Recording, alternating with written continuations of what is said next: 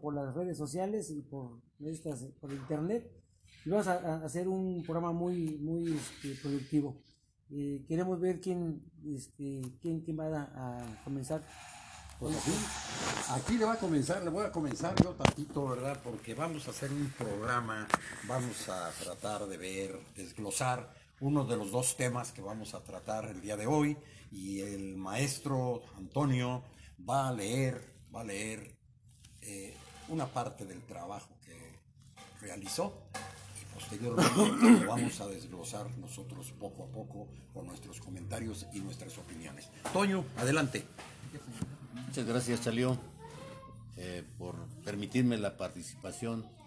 Este tema de interés general es un tema muy, muy apasionado y, y de mucho enfoque, porque cuántas familias no están padeciendo las consecuencias del problema. El tema se llama salud mental, y vamos a empezar por lo siguiente. Dice que el país que presente serios problemas en la salud de sus habitantes tendrá problemas para llevar a cabo incluso un plan nacional de desarrollo. Qué interesante, ¿no? Qué interesante, porque todos hablan del plan nacional de desarrollo, pero no saben las, eh, las, los, los, los, las causas que pudieran bloquearlo. Bueno, la salud mental es tan importante como la salud física para el bienestar de los individuos, las sociedades y los países. Y solo una pequeña minoría de, de los cuatrocientos cincuenta millones de personas que padecen un trastorno mental o del comportamiento está en tratamiento. Fíjense nada más. Una pregunta, Toño, ¿y aquí en México, tan... en México cuántos están en tratamiento y cuántos estamos así? Pues es un, una cantidad mínima. Existe el problema, pero no hay los, las suficientes clínicas, los suficientes médicos, el suficiente personal para poderlos estar atendiendo. Fíjate nada más, los avances en neurociencia y medicina conductual han demostrado que, al igual que muchas enfermedades orgánicas, los trastornos mentales y conductuales son consecuencia de una compleja interacción de factores biológicos, psicológicos, sociales y personales. De acuerdo con la Organización Mundial de la Salud, eh, en el dos mil uno decían que los trastornos neurológicos, psiquiátricos y del comportamiento y la discapacidad a nivel mundial llega hasta el treinta y uno por ciento. Paradójicamente, la prevalencia de enfermedades mentales y trastornos psicológicos es mayor en los países más ricos que en los países más pobres, siendo África, a pesar de que están en una pobreza extrema, la región con más baja incidencia en este tipo de problemas, es el doce por ciento, mientras que Europa y Norteamérica tienen la más alta y es del cuarenta y tres por ciento. En esa proporción podemos ver cómo a veces las condiciones naturales ayudan a eliminar este tipo de problemas, o sea, no hay tanto estrés. Más importante resulta saber que entre las diez causas principales de discapacidad en el mundo están cuatro enfermedades mentales, que son la depresión, el abuso de sustancias, la esquizofrenia y las demencias. Más aún, se estima que la depresión llegará a ser en la, la segunda causa de discapacidad a nivel mundial. Y estamos hablando ya del año dos mil veinte, que está próximo. De los cuatrocientos cincuenta millones de personas que padecen trastorno mental que les genera sufrimientos e incapacidades, ciento treinta millones sufren de depresión. Entre setenta y noventa millones padecen trastornos por el abuso del alcohol o diversas drogas. De veinticuatro a veinticinco millones sufren de esquizofrenia, treinta y siete millones tienen demencia y un millón de personas se suicidan cada año, y cerca de quince millones intentan suicidarse. O sea, quedan en el intento, quién sabe cómo quedarían después del intento, ¿verdad? Esto supone un costo enorme desde del sufrimiento humano, discapacidad y pérdidas económicas debido al padeci- a los padecimientos mentales. Sin embargo, el presupuesto para salud mental en la mayoría de los países es inferior al uno por ciento del gasto en salud. Más de cuarenta por ciento de los países no disponen de una política de salud mental y en más del treinta por ciento no existe un programa dedicado a ella y solo el diez por ciento tiene una política de salud mental que incluya niños y adolescentes. La literatura especializada abunda en definiciones sobre este problema que nos dan una idea de la dificultad en el juicio de la enfermedad y salud en el campo de la psicología. Por ejemplo, eh, para Hadfield en el siglo diecinueve, la salud mental era el funcionamiento pleno y armonioso de toda la personalidad. Marx opinó que la alineación y enajenación mental era la enfermedad fundamental del hombre, solo solucionable, desde luego, con el socialismo. Ya era política, ¿no? Pese a la diversidad de opiniones existentes, es posible consensualizar eh, tres ideas fundamentales respecto a la salud mental. La primera es que la salud mental es una parte social y oportunidad. Conceptos mucho más subjetivos, pero importantes de tener en cuenta cuando hablamos de una persona con salud mental. Las nociones de salud mental implican además respeto por los derechos humanos, una conciencia pacífica y, arm- y armónica, la capacidad de tomar deci- decisiones individuales y la capacidad de poseer libertad, autonomía, información y otros aspectos relacionados con el logro de metas y el cumplimiento de aspiraciones. Freud definía la salud mental Leben und Arbeiten, o sea, amar y trabajar. Es casi un criterio suficientemente para dilucidar si un individuo está mentalmente sano y ajustado. Es decir, una persona quien puede trabajar, entre paréntesis, estudiar, llevar un hogar, etcétera, y amar, o sea, tener relaciones sociales, sanas de pareja, de convivencia comunitaria, etcétera, es una persona quien quizás no requiera de servicios profesionales en salud mental. Los costos sociales y económicos son enormes, así como los costos familiares, emocionales y personales para quienes padecen problemas de salud mental. Son significativos en términos de rechazo, estigmatización, discriminación y ausencia de oportunidades de empleo. Eh, las familias también deben lidiar con varios aspectos como la carga emocional, de cuidar al enfermo, si está discapacitado y apoyado, apoyarlo si no trabaja, cubrir los costos de los tratamientos como consultas, hospitalización, terapias, medicamentos, transportación a los lugares de atención, etcétera. Asimismo, hay que considerar el tiempo que implica el llevar al paciente para su atención en, to- en todo lo antes mencionado, repercutiendo pues, en la calidad de vida de la propia familia,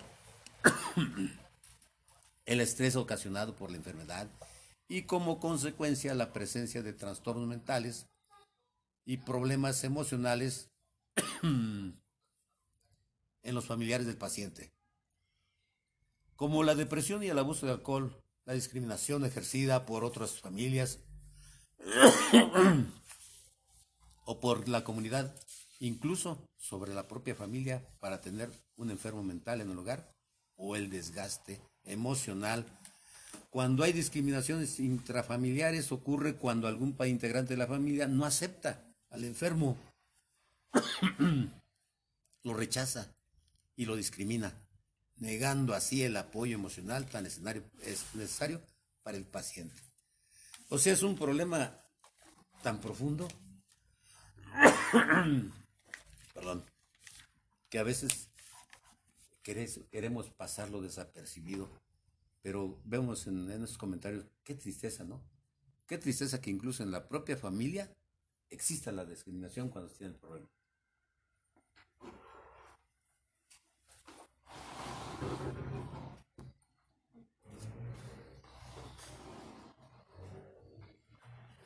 Es un tema muy sensible, muy delicado. Yo eh, tengo conocidos que han intentado suicidarse precisamente por, por lo que usted comenta, o sea, porque no hay una salud mental.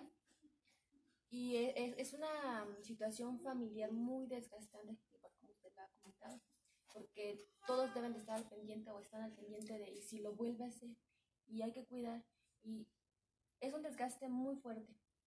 Pero si nos vamos, por ejemplo, a los datos reales, ¿no? Es muy difícil que una persona vaya y tome terapia. Cuando estuve este, en el Seguro Social, era muy difícil que las personas se acercaran a tomar terapia. Y si iban, era una o dos y ya no regresaban. ¿Por qué? Porque ir al psicólogo no es tan fácil como se, se dice. Eh, tienes que ir y enfrentarte a ti mismo para poder salir del problema. No es así como que voy con el psicólogo y es mágico, él me va a curar. No, se, re, se requiere que las personas tomen conciencia, que tengan un análisis profundo de sus problemas reales. Se requiere mucho valor, mucho valor, pero sí se puede salir de, de eso.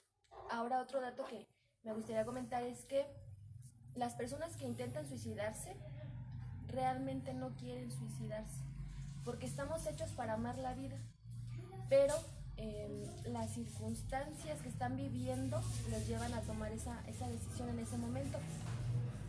Eh, lo que quieren ellos es acabar con el problema que tienen, no con su vida, y, y es más, eh, más, como les comento, más eh, profundo de lo que se dice. Por ejemplo, si yo tengo un familiar que intentó suicidarse, en vez de comprender, de entender, de analizar por qué lo está haciendo, qué hay detrás de ese intento de suicidio, la mayoría de las personas es eh, criticar y, y no dar el apoyo real.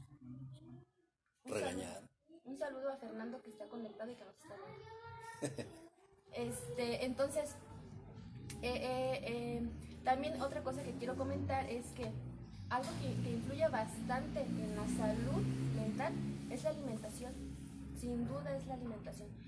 Entonces, ¿qué tipo de alimentación estamos llevando en la actualidad? ¿Qué, como el estilo de vida que estamos llevando es muy rápido? Pues entonces, yo he visto que la gente compra muchos embutidos, que come mucha carne, que no tiene una este, alimentación balanceada. Eso influye bastante, por ejemplo, para que se disparen algunas enfermedades mentales. Y eh, es, es mi participación acerca de lo que usted acaba de comentar. Gracias, Rosita. Hay una charla TED que se llama eh, la, psiqui- la psiquiatría no es glamurosa. Y es de un médico psiquiatra. Y él comenta, la, bueno, la psicología no es lo mismo que psiquiatría, pero muchas personas entienden que es similar. Podemos decir que sí, aunque uno tiene un enfoque biológico y otro tiene un enfoque más social, más, más humano. Eh, más psicológico. Más psicológico. El punto es que él dice, mi condición de médico psiquiatra hace que mis pacientes no me saluden en la calle. Es decir, si yo fuera cardiólogo, es más, si fuera urólogo uh-huh. y mis pacientes sufrieran de la próstata, sería más fácil que me saludaran. Pero como soy psiquiatra, mis pacientes se sienten no discriminados, ver, ¿no? se sienten discriminados por, eh, porque qué va a decir la sociedad, uh-huh. por qué voy al psiquiatra.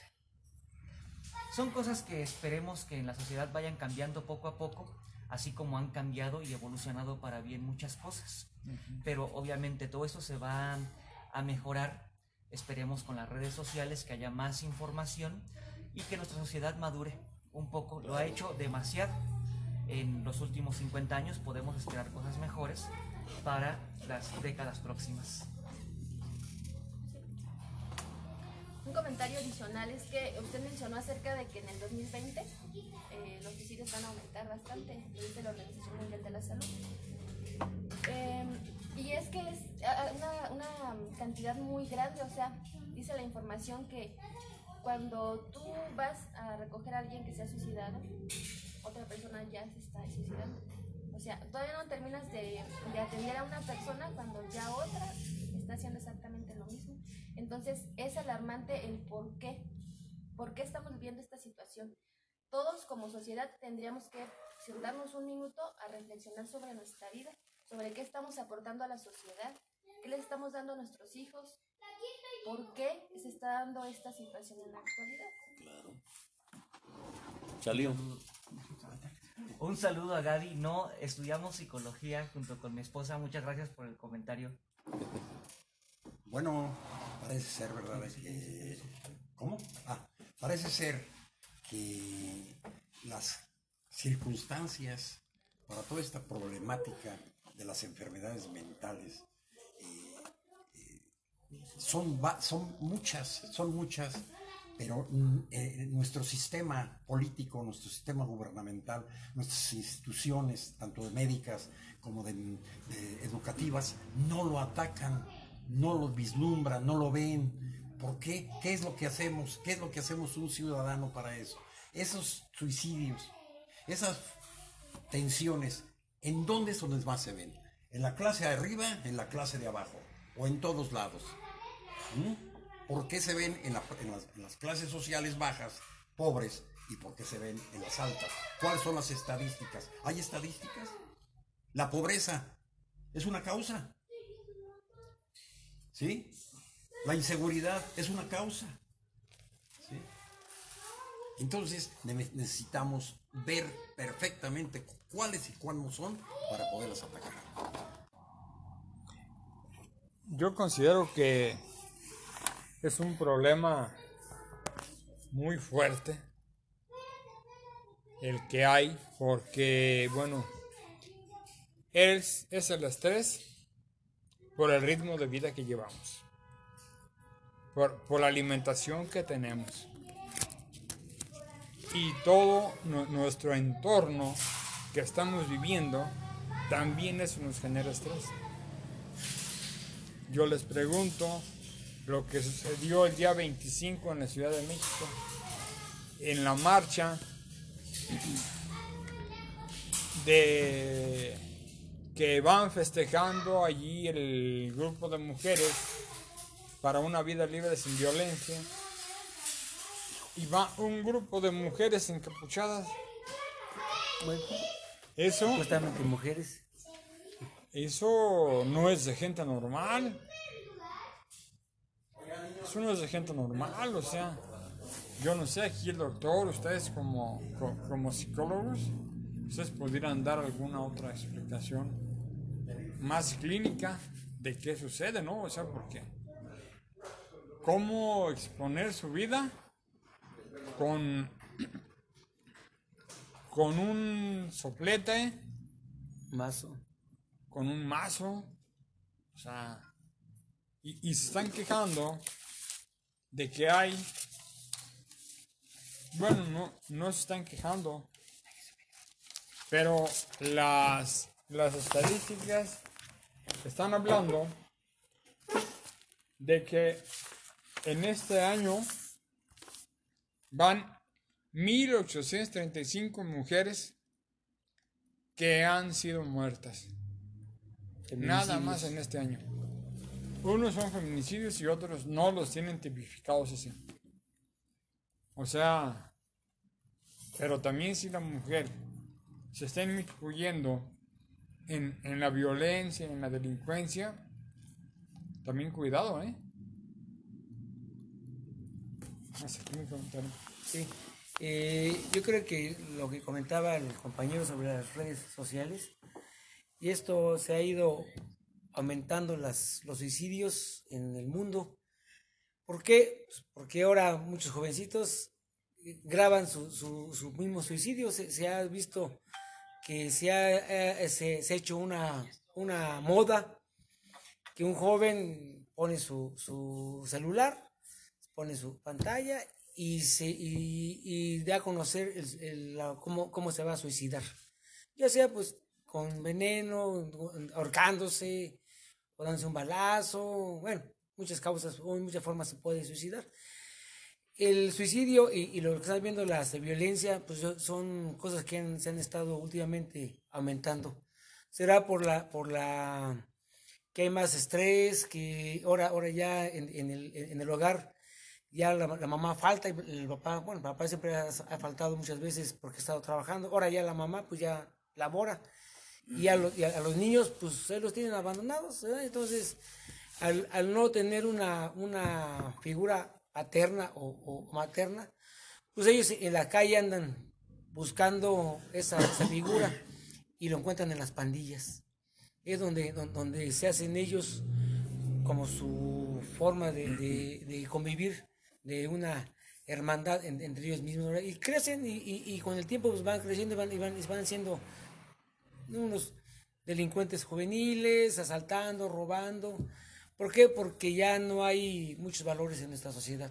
Entonces digo, el suicidio va, va a ir aumentando, aumentando por las enfermedades mentales, la depresión, la esquizofrenia, todo este tipo de cosas, porque pues el, el, el humano va aumentando su, su población. ¿Qué hay que hacer? Bueno, eh, como dicen los compañeros, acudir con un psicólogo, acudir con un psiquiatra. No, no porque yo vaya con un psiquiatra, un psicólogo, es que estoy loco, no, sino simplemente nos, no, nuestra forma de, de este, pensar ha estado un poco bloqueado. Entonces el mismo psicólogo con ciertas terapias nos va a enseñar a, a respirar, a, a hacer terapia para que uno pueda pues, quitarse sus, sus males. Bueno, entonces este, eso sería por mi comentario por el momento. A ver, Toño, algo que tengas que, que agregar. Pues sí, ya nada más para terminar el tema, porque va a entrar Víctor con su tema de la violencia en las mujeres. Mm, este, sí, eh, sí, miren, yo siempre he recomendado, eh, el tema me, me interesó porque es alarmante, es alarmante. Yo creo que aquí entra la, la célula familiar, entra la célula familiar la que tiene que trabajar al cien, al cien. Yo les decía, a veces parecemos discos rayados, pero ¿qué creen? Es importante que si se acabó el cassette, le pongamos un compacto u otro cassette para que siga grabando, grabando y se, y se siga este, eh, reproduciendo la información a nuestros hijos. Es importante platicar con nuestros hijos. Muchas veces nuestros hijos eh, lo hacen por imitación, porque ya pudieron de tal se cortó, pues a ver qué se siente, ¿no? La curiosidad. Y, y este, se, pero no saben que el origen de ese fenómeno fue el abandono del diálogo de padres a hijos. Esa es el principal, la principal causa. Sí es cierto que hay necesidades en los hogares, en donde se necesita adquirir un centavo más para poder salir adelante, pero hay que valorar. ¿Qué queremos? El centavo a cambio de la, de la estabilidad emocional de nuestros hijos. Hay que pensarlo seriamente, ¿no? Bueno. Yo eh, quedé sorprendida al ver datos reales acerca de la comunicación que tienen las familias. Entonces, ¿qué, ¿cuáles son las que se repiten? Porque no tienen quien se los entienda, ¿no? O sea, eh, a veces sí por necesidad, a veces por gusto, no estamos con ellos. ¿Con quién se eh, informan ellos? Pues con los mismos compañeros. Con el amiguito. Con los amiguitos, exactamente. Que, temas tan importantes. O sea, que de, de ello depende, digamos, su vida. ¿Por qué? Pues estamos hablando de, de que incluso por mala información pueden adquirir alguna enfermedad sexual. Uh-huh. A una corta edad. Sí. ¿Por qué? Porque los papás tienen ese tabú, porque no hablan con ellos, porque ¿con quién se informan? Con la amiguita, con el amiguito. Y, y es que si se, si se abordara ese tema familiarmente, yo creo que sí disminuye bastante los índices que vemos en la actualidad, en todos los sentidos, delincuencia, drogadicción, alcoholismo, todo, todo, todo lo que vemos en la actualidad, porque la familia es la base de la sociedad. Así es. Ernesto, pues tu comentario final, a ver, ¿qué, qué opinas? ¿Qué solución nos darías? eh, la, el, el comportamiento humano, la mente humana, es pues, demasiado compleja para terminarla de entender. Lo mejor, obviamente, es ir al psicólogo. El consejo más o menos es, cuando yo tenga una situación con la que se me haga difícil trabajar y que lleve yo ya más de seis meses sin poderla resolver, la que sea, pérdida de un familiar, un duelo por una enfermedad, que me siento mal conmigo mismo, depresión, etcétera, acudir con un psicólogo, con un psicólogo eh, con el que yo me sienta cómodo. ¿Por qué? Porque hay psicólogos de varias vertientes, de varias ramas, y es muy compleja la mente humana. Podemos decir a una persona que tiene depresión o que se le diagnostica depresión o que se siente deprimida, va con un psicólogo, digamos, cognitivo-conductual y se siente bien. Otra persona que también se le diagnostica depresión, que hay varios tipos de depresión y demás, va con el mismo psicólogo y no se siente bien. Bueno, es bueno que cambie. Eh, al final es como, como los dientes, por ejemplo. Uh-huh. Antes, que no había tantos dentistas, las personas perdían sus dientes muy rápido. Ya a los cuarenta estaban perdiendo los dientes o antes. Ahora ya con, hay más dentistas, las personas van, nos cuidamos más, hay avances en las técnicas, pues la persona tiene una mejor salud bucal, lo mismo con la salud mental. Entonces, ánimo. Muy bien, Ernesto, muchísimas gracias. Muchas gracias, Ernesto. Víctor, pues este, abordamos tu tema. Eh, bueno, pues seguimos con lo de con lo del evento de del día que la ONU declaró el veinticinco de noviembre como el Día Internacional de una vida libre sin, sin violencia.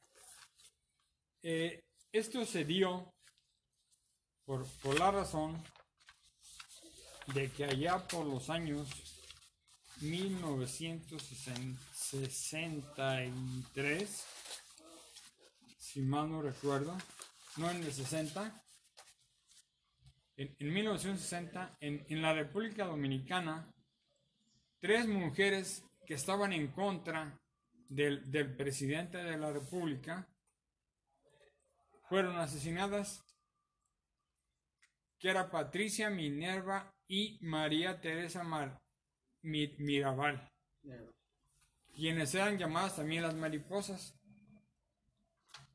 Eh, de, de allí nace la lucha feminista y ya la ONU en mil novecientos noventa y tres aprueba la, la declaración de la, de la eliminación de la violencia con, contra la mujer,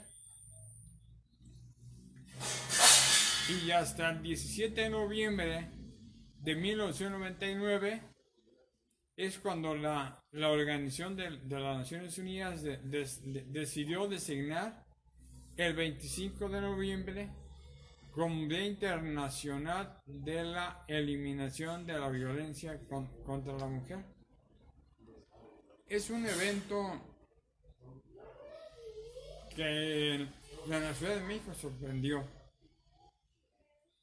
O sea, van las mujeres en una marcha en la que van pidiendo tener una vida li- libre de violencia, y un grupo de mujeres va generando violencia. O sea, es algo pues paradójico, muy inexplicable, ¿sí? No, no este, para complementar, eh, hay una película que se llama así, las, uh-huh. las, gente, si no mal recuerdo era Leónidas Trujillo, el presidente de, de la República Dominicana. ¿Sí? Y inclusive hay una película donde, el, bueno, no me acuerdo si era Salma Hayek y otras dos señoras que no me acuerdo quién, no, no, no, no. Pero bueno, el, el, el, el, el tema es que si estamos peleando o luchando para no violencia, ¿por qué eh, otro, un grupo de, de, de mujeres hace la violencia, no? Entonces, una paradójica que no, que no, que no lo, que no lo entendemos. Y pues yo creo que la violencia contra la mujer, pues yo creo que ha sido de tiempos inmemorables, ¿no? Desde que, desde que se hubo, hubo el, el patriarcado. Uh-huh. En el, si los que, los que han, hemos leído las de Biblia, o los que han leído la, la Biblia, Pues la Biblia, el Antiguo Testamento, es un libro totalmente misógino, porque la, la mujer vale menos que un camello. Ah, caray. Sí. O sea, si tú lees la Biblia, in, in, in, inclusive cuando tú pides a una muchacha, pues te, te la cambian por cabras o por camellos, o, o la, la, tú vas y la pides como, como esposa, ¿no? Y, inclusive el, el marido pues, la puede matar sin, sin dar explicaciones. Y si tú veías, este... Bueno, pero lees, eso, ¿cuándo fue, güey? Pues del, del, de lo del Antiguo Testamento, de ahí es, es un libro sí, misógino, mal, ¿no? Sí. Y, y, y, y, a la, y, a la, y a la mujer no se le permitía sentarse a, a, a, a comer junto con el, con el hombre. ¿Por qué? Porque era, era mujer.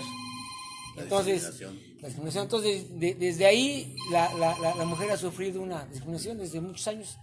Y últimamente, bueno, ya con, los, con la cuestión del empoderamiento de la mujer, pues ya se, has, ya se ha visto una, una cultura donde ya somos iguales. Claro, no somos iguales realmente, pero ya vamos a hacer cierta igualdad. Entonces, queda de, de género. Entonces, ya vemos ahorita, actualmente, en, la, en el Congreso de la Unión, cincuenta por ciento de los diputados son hombres, cincuenta por ciento son mujeres. De las senadoras ocurre lo, lo mismo. ¿Sí? Entonces, estos, esto ha, estas luchas que han tenido las, las mujeres han sido este, benéficas para, para ellas, para que el, ya tengan una igualdad de, de género. A ver, mi amigo Toño. Pues aquí este, Chalío quería hacer unos comentarios con respecto a eso del trato con las mujeres. No, pues no es que sean unos comentarios, no, la, la mismísima actualidad en las etnias, aquí en México y en muchas etnias a nivel mundial, eh, sigue siendo esa distribución de igualdad desigual. O sea, la mujer, igualdad desigual. La mujer vale menos que nada, ¿verdad? Y eso, eso no sé en qué cabeza, solamente de ignorantes, no sé de quién vuelva a hacer que pensemos que exista eso. Yo no puedo concebir que una mujer valga menos que un hombre o viceversa. Valen, la mujer vale más, ¿eh? La mujer vale mucho más. La mujer trabaja, la mujer piensa, la mujer hace. Y no lo tomamos en cuenta todas esas atribuciones que tiene la mujer. Pues yo creo que con esta igualdad de género que se está dando poco a poco, Senado, en, en la Cámara de, Sena, de Diputados, diputados ¿sí? y, y en todos lugares, pero lo veamos, el ejemplo es para que lo veamos nosotros en nuestros hogares, ahí es donde debemos ejecutar esta igualdad, ¿verdad? Yo me levanto, no, no estoy hablando, estoy hablando hipotéticamente, yo me levanto de la mesa y lavo mi plato mínimo, no es cierto, ¿eh? Lavo mi plato mínimo, eso es lo que debemos hacer, eso precisamente, sí. Ahí está la igualdad, ¿eh? Me quedo sin aliento a este respecto. Respira profundamente. Muy bien, ¿eh? A ver, este, Ernesto, ¿qué, qué, qué es lo que nos sucede?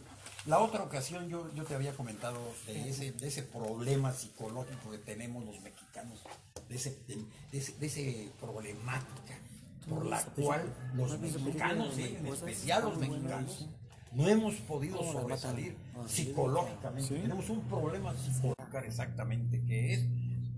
Estuvo bastante estudiado por el bajo autoestima. Bajo autoestima. No, no, no, baja autoestima. No, no, no, no, no. Ahí debe de ser un complejazo muy feo, ¿no? Más que la baja autoestima. Más que la baja autoestima. Uy, bueno, eh, hay, hay, un, hay, un, hay un doctor en filosofía, un doctor en filosofía de Zitácuaro, Michoacán, Moisés Sainz. Ajá. Sí, de aquí de Zitácuaro, que hizo un estudio psicológico de esto que estoy hablando. Yo me, me, me gustaría manejar esa, ese, ese perfil psicológico del mexicano, porque nosotros somos iguales, somos gritones, somos patriotas cuando gana la selección. De ahí para allá, somos otra cosa. Patrioteros. ¿Somos qué? Patrioteros. Patrioteros. Patrioteros. La... No, no he leído... De, Léelo, por favor. De, lo, lo, lo leo, lo prometo, Léelo, sí. Y le doy una opinión. Sí, ajá. En cuanto a la cuestión del, del hombre y de la mujer, en la cuestión humanista hemos aprendido a, a que todos los seres humanos sí tenemos cosas que nos hacen similares, pero también tenemos muchas que, que nos hacen diferentes. O sea, por ejemplo, dos personas sí, que crecen en situaciones muy similares, como dos hermanos que tienen los mismos padres, la misma casa, la misma situación económica y demás, son completamente diferentes, porque bueno, es la, la maravilla de ser ser humano, que no estamos cortados por la misma tijera, etcétera, etcétera. Entonces, por eso uno puede ver desde fuera eh, y criticar y juzgar y decir, oh, mujeres eh, vandálicas, si eso fuera, etcétera, etcétera. Pero no sabemos realmente lo que los llevó, lo que las lleva a eso. O sea, ¿cómo reaccionarían ustedes si les mataran un hijo? Si antes de matarlo lo violaran, eh, le cortaran los pechos, eh, la tuvieran ahí, o lo tuvieran ahí durante días, años, llegaran al, al, a poner la denuncia y el Ministerio Público les dijera, ah, pero ¿qué andaba haciendo a las diez de la noche? Ella se lo buscó. Uh-huh. O sea, y eso no es de ahorita, es de años. O sea, ¿cuántas denuncias hay de mujeres que han sido violadas, llegan al Ministerio Público y no las violan, pero las vejan, o sí las violan? Sí. Esa es la cuestión de la reivindicación. O sea, el perdón es muy difícil de lograr. Uh-huh. Cuando se han pasado de lanza, digamos, conmigo, con mi uh-huh. gente, con mi familia, con mi raza, con mi cultura, con mi género, con mi país, durante décadas de forma horrible, durante centenas de años o milenios, no puede llegar un momento, una ley y decir, ya somos iguales, ah, sí, sí, todo perdonado. No estoy justificando actos uh-huh. vandálicos, solamente estoy diciendo que podemos comprender. Podemos permitirnos comprender, como decían algunas de las que cometieron los actos vandálicos. Eso que hice de pintar fue poco, quisiera quemar todo. Pónganse ustedes en el lugar de ellas. Bueno, ¿a quién le han matado un hijo? Uh-huh. Es difícil perdonar. ¿A quién lo han humillado? Etcétera, etcétera, ¿no? Ese es un comentario. El otro comentario, bueno, una precisión. La Biblia no dice precisamente eso. El Antiguo Testamento no, no menciona eso. Eh, las, la, ya lo leí. Eh, sí, ya lo leí completo. Bueno, en otra ocasión me da. En otra ocasión será, pero sí es una precisión. El Antiguo Testamento no dice eso. Eh, al contrario, eh, por ejemplo, el padre de los que tienen fe, el patriarca mayor de las tres religiones mon monoteístas, que es Abraham, eh, del, del cristianismo, del judaísmo y del islam, todos lo reconocen sí. como profeta. Eh, el ángel le dice, Abraham, escucha a Sara, y Abraham hace lo que Sara dice. Había eh, cuestiones sí que denigraban a la mujer, como la poligamia, la, la dote y todo eso, pero la Biblia no manda a eso, sino que lo, a, a, a lo mucho lo regula. Por ejemplo, en la, hasta en los romanos, llegaban, conquistaban y podían tratar a las mujeres sí como, como nada. Y la Biblia da leyes, el Antiguo Testamento, que lo siguen, bueno, los cristianos, los hebreos, los hebreos, los judíos. El Antiguo Testamento regulaba, no podían los judíos en sus guerras violar a mujeres. Y si alguien violaba a una mujer, no se podía divorciar de ella. Cristo después hace la precisión, eh, Jesús de Nazaret, dice, bueno, la idea no era que se divorciaran, ¿no? Luego por eso los cristianos ya no se les permitía el divorcio. Eh, entonces, ¿qué pasa?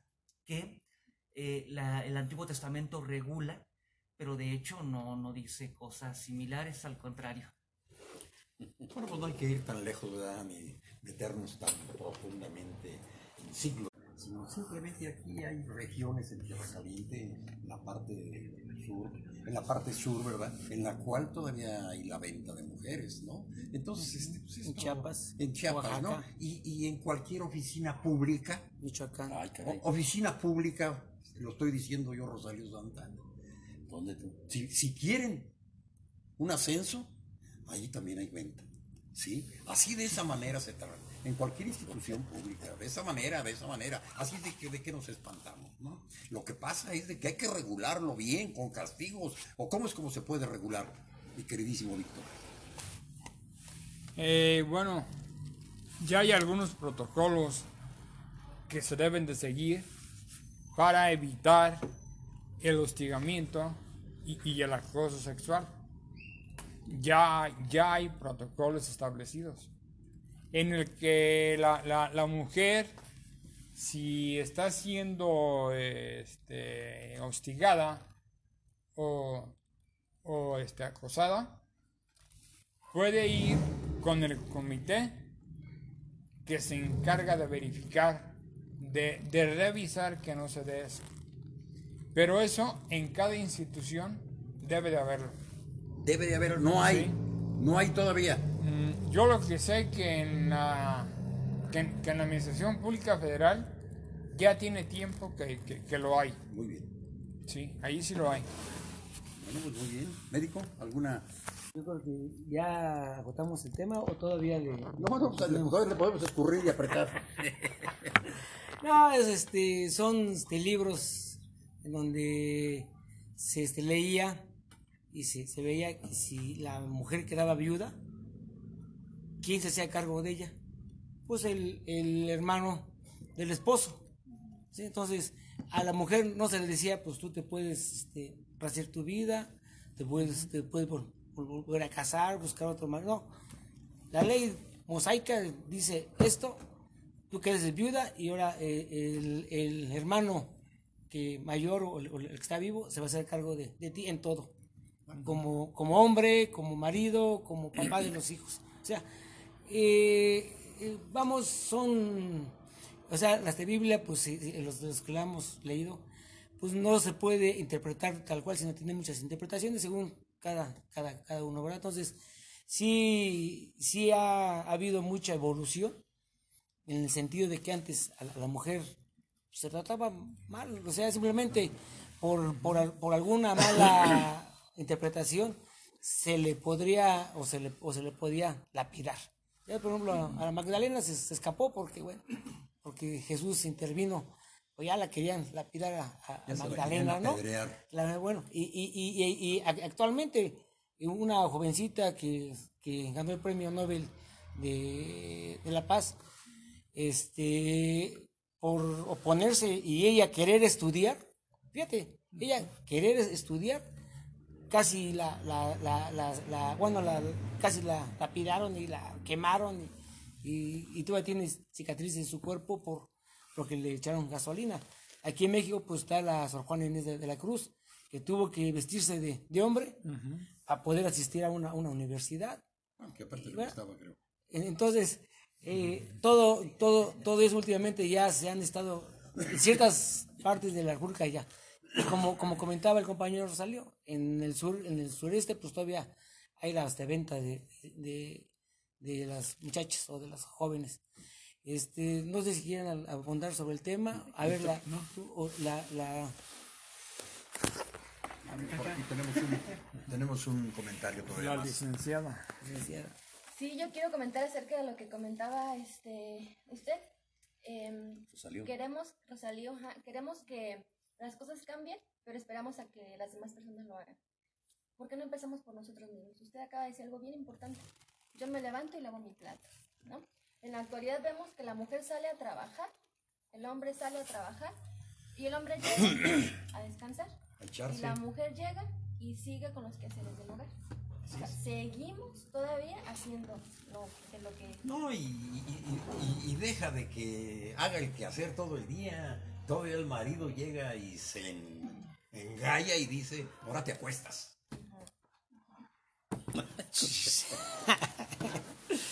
Desgraciadamente o afortunadamente, pero así es. Toño, ¿alguna eh, otra cosa? Sí, yo creo que llegaste, soy inspirado. La verdad es que es una lucha para conseguir la equidad de géneros. Ya están legislando, ya hay movimientos eh, femeninos en donde se exige, se exige libertad, se, se exige mayor participación de la mujer, pero hay un bloque. Un bloque que la mujer tiene que luchar contra él para erradicarlo. Y ese bloque se llama usos y costumbres. Usos y costumbres en donde se ve más latente la discriminación de la mujer porque las propiedades no pueden pasar a manos de una mujer en caso del fallecimiento de, de, del hombre. ¿En dónde eso? ¿En dónde? En las comunidades. Ah. ¿Sí? Y si no, ve a los usos y costumbres, ahí te vas a dar cuenta como muchas mujeres han sido este, corridas y, eh, desde sus propiedades cuando fallece eh, el hijo que tenía una porción de tierra dejando en el abandono total a la mujer con sus hijos. Y todavía tú son capaces de decir, a ver, tú eres hombre, ven para acá, a ti sí te toca, a ella no. Entonces es una piedrota que tienen que hacer a un lado este tipo de movimientos, este tipo de legislaciones, para convencer a todos en donde quiera que se encuentren. A ver, todavía tenemos por aquí un comentario, aquí este Alejandro. Sí. Bueno, pues yo creo que ya, que ya, no. ya el, el, el, el tema sobre los, de los suicidios y la, de la violencia, pues yo creo que ya quedó agotado. Yo creo que ya fue más. Quiero, antes de, de terminar este eh, programa, eh, la semana pasada, pues no por razones no pude venir, pero que, que me, me quedó un, un tema sobre la revolución, no sé si nos da tiempo todavía. No, de, sí, sí, eh, tenemos cinco minutos. Bueno, un siglo. Este, ¿cuántos muertos hubo en la revolución? Aproximadamente. Dicen que alrededor de entre un millón y un millón y medio de gentes muertas. Bueno, ¿cuántos este, murieron o se, los, se les achacaron a don Porfirio Díaz? ¿Mandé? El millón. No, sí. sí. El millón. No. ¿No? Sí. He estado investigando. Si, si nos damos cuenta, eh, don Porfirio Díaz en el diecinueve, en el nueve, dijo que él ya no iba a participar en las elecciones. Pues luego dijo, no, pues dijo a madre que siempre no, siempre sí voy a participar. Y don Panchito Maderito, pues se la creyó y hizo su partido antireeleccionista y, y se puso a, a contender contra... contra don Porfirio Díaz. ¿Qué pasó? Pues lo encarcelaron en, la, en San Luis Potosí, salió y, y fue a Estados Unidos, y allá en San Antonio, Texas, expidió el plan de San Luis para levantamiento de, de armas. A ver, pero sí hubo o no muertos con Porfirio Díaz. Espérame, ahí voy, hermano. No, aquí tenemos un racimo para sí, el este, los únicos muertos que se le pueden achacar a don Porfirio fue la muerte de los hermanos Cerdán. Ellos sí se la creyeron, el día veinte de noviembre se, se levantaron en armas Maximiliano, Carmen y Aquiles Cerdán, junto con su mamá y unos familiares. Este, fueron los fueron los primeros muertitos cuando de, de, de Porfirio Díaz, que dijo que él siempre ya no quería, ella no, ella no estaba por, por irse de la presidencia. Entonces serían unos veinte que, que se le que se le podrían achacar a su a don Porfirio. Y en mil novecientos, en el, en, en, en el año de este mil novecientos... Oye, se me hace que tú estás protegiendo a don Porfirio, no, estás defendiendo, no. Postmortem. En el en, en mil novecientos once, ¿eh? El veintiuno de, de, este, de, de mayo, se, se toma la, la, la toma de la, de la ciudad de Ciudad Juárez por las tropas de Pancho Villa y de Pascual Ortiz, de Pascual Orozco. Y entre, se cree que hubo unas muertes entre seiscientos y dos mil gentes en esa, en esa, en esa batalla. Después de, de ahí, don, don Porfirio dice, ¿sabes qué? Yo ya vi que no me quieren, y me voy. Entonces, entre los seiscientos y los, y los dos mil, más los muertos de los hermanos Cerdán, pues no son más que dos mil y fracción de, de este, muertitos que se le pudieran achacar, achacar a, don, a don Porfirio. Yo, de, de, de, de mi parte, yo no, eh, yo no soy... Más los que mató de hambre, ¿no? Sí, bueno, eh, no, estamos, estamos hablando de, de, desde el momento en, en, en que él dice que sí participa y que no, hasta, hasta que se va. De los no, que murió, los que mataron de hambre. Es que hablas de un momento muy, muy reducido. Sí, sí, sí, o sea, pero estamos hablando que, que, la, que la historia nos comenta que hubo más de un millón y medio de muertitos. Bueno, después sabemos que a don Panchito Maderito, pues lo mandaron matar a los Estados Unidos con el embajador junto con el Chacal, que era este Victoriano Huerta, que era un alcohólico. Bueno, por ahí hemos tenido alcohólicos como presidentes de la República, pero bueno, este es otro también, que por ahí anda, aparte de espurio, era, era alcohólico como uno que, no, que conocemos por ahí. Que no podemos decir cuál es. Cuál es. Eh, en, entre, entre, entre que corren a, a Victoriano hasta que, hasta que acaba ya la, ya la revolución, es el millón y fracción de este muertitos. Después de, de, de que corren a, a, a Victoriano, es donde se vienen la, la, las más muertes. ¿Por qué? Porque entre Pancho Villa contra Obregón, eh, Carranza contra Zapata, por el poder, Eulalio que quedó como presidente. O sea, pues las historias la, la, la escriben los que ganan, ¿no? Los, los ganadores. Y los que ganan dicen, bueno, hubo un millón y medio este, muertitos, pero pues se los, echa, se los echamos a, a don Porfirio, ¿no? Todos se los echamos. Todos se echamos a don Porfirio. No, bueno, tanto sí, sí que, que, que voy a tratar de, de, de hacer algo para, para que traigan a don Porfirio a México. Ah, ah muy bien, muy bien. No. ¿Sus Entonces, huesos o sus qué? Sus restos que dan allá en Francia. Entonces le digo, eh, sí hay que analizar mucho que, pues, claro, don Porfirio cuando tomó el poder hasta que lo corrieron, pues sí tuvo muchísimos muertos, ¿no? Muertos de hambre, explotaciones, desaparecidos, lo que es Valle Nacional, los yaquis. Mátalos en caliente. Sí, mátalos, sí, mátalos y pues beriguas, ¿no? Eh, Entonces, sí. Pero el, el, el, el lapso entre que don Porfirio dijo, ya me voy, y no me voy hasta que se fue, pues sí fueron pocos los, los muertitos. El pueblo yaqui desapareció. Lo desapareció. Gracias, don Porfirio. Bueno, sí. Víctor, ¿tienes alguna cosa para cerrar esto? Ya. Bueno, bueno, pues un saludo, un saludo muy afectuoso a la hermana República de Turundeo, a la Bahía de San Francisco, a la airosa Chicago, donde nos escuchan y nos ven con mucha atención. No sé si ahora nos estén viendo, pero me gustaría que sí. Y muchas gracias a todos los exponentes en esta mesa de trabajo. Gracias por la colaboración que han tenido con nosotros. Eh, aparte, y sencillamente no estamos en la radio, pero parece que estamos un poco más a gusto aquí, con más libertad para poder hacer todas y cada una de las cosas que estamos exponiendo aquí. Ernesto, me da mucho gusto que estés aquí. Muchas gracias y hasta la próxima. Gracias por invitarnos. Sí. Comentarles a los que nos están viendo que dicen de los comentarios de la única mujer. Pensé que solo era uno, pero ya van varios. Ajá. Eh, ¿De cuál mujer? De la que, la que es la única mujer y que no la dejan hablar. Ah, ah. Pero cómo no, sí la voló dos veces, cómo no. Prometer ya, que ya habló dos veces, para la próxima va este, a haber mejor sonido. Claro que sí. Veanme, diles. Aquí estoy. Que, que hable, que hable. Vean que no, me, no estoy encadenada ni me taparon la boca. Saludos a, a Chicago, sí, también allá. Que sal, mandar saludar a mi mamá que está ahorita por allá en Chicago. Ya te internacionalizaste. A, a mis hermanos que están en Chicago, en Nueva York, a Luz Helena, a todos los que están fuera del país, que sabemos que la situación de estar lejos de tu país es difícil. Pero un saludo y gracias por el ejemplo que nos han dado de salir adelante. Bueno, pues hasta la próxima. Aquí escúchenos y véanos en esta frecuencia. ¿Puede ser frecuencia esto? En la, de, de, sí, en la internet. Aquí lo, el próximo miércoles a las cuatro de la tarde vamos a procurar e iniciar cuatro de la tarde. Y un saludo al señor Miguel Santana Nava, hermano mío, que no se quiso comunicar el día de hoy desde la Ciudad de México para advertir sus comentarios. Muchas gracias a todos los de la mesa y hasta la próxima. Miguelito, un abrazo y pues esperamos tus comentarios valiosos porque este, nos ilustran, te deseamos que los recibimos con mucho gusto. Ay, un saludo, un saludo por allá a mi hija que nos está viendo.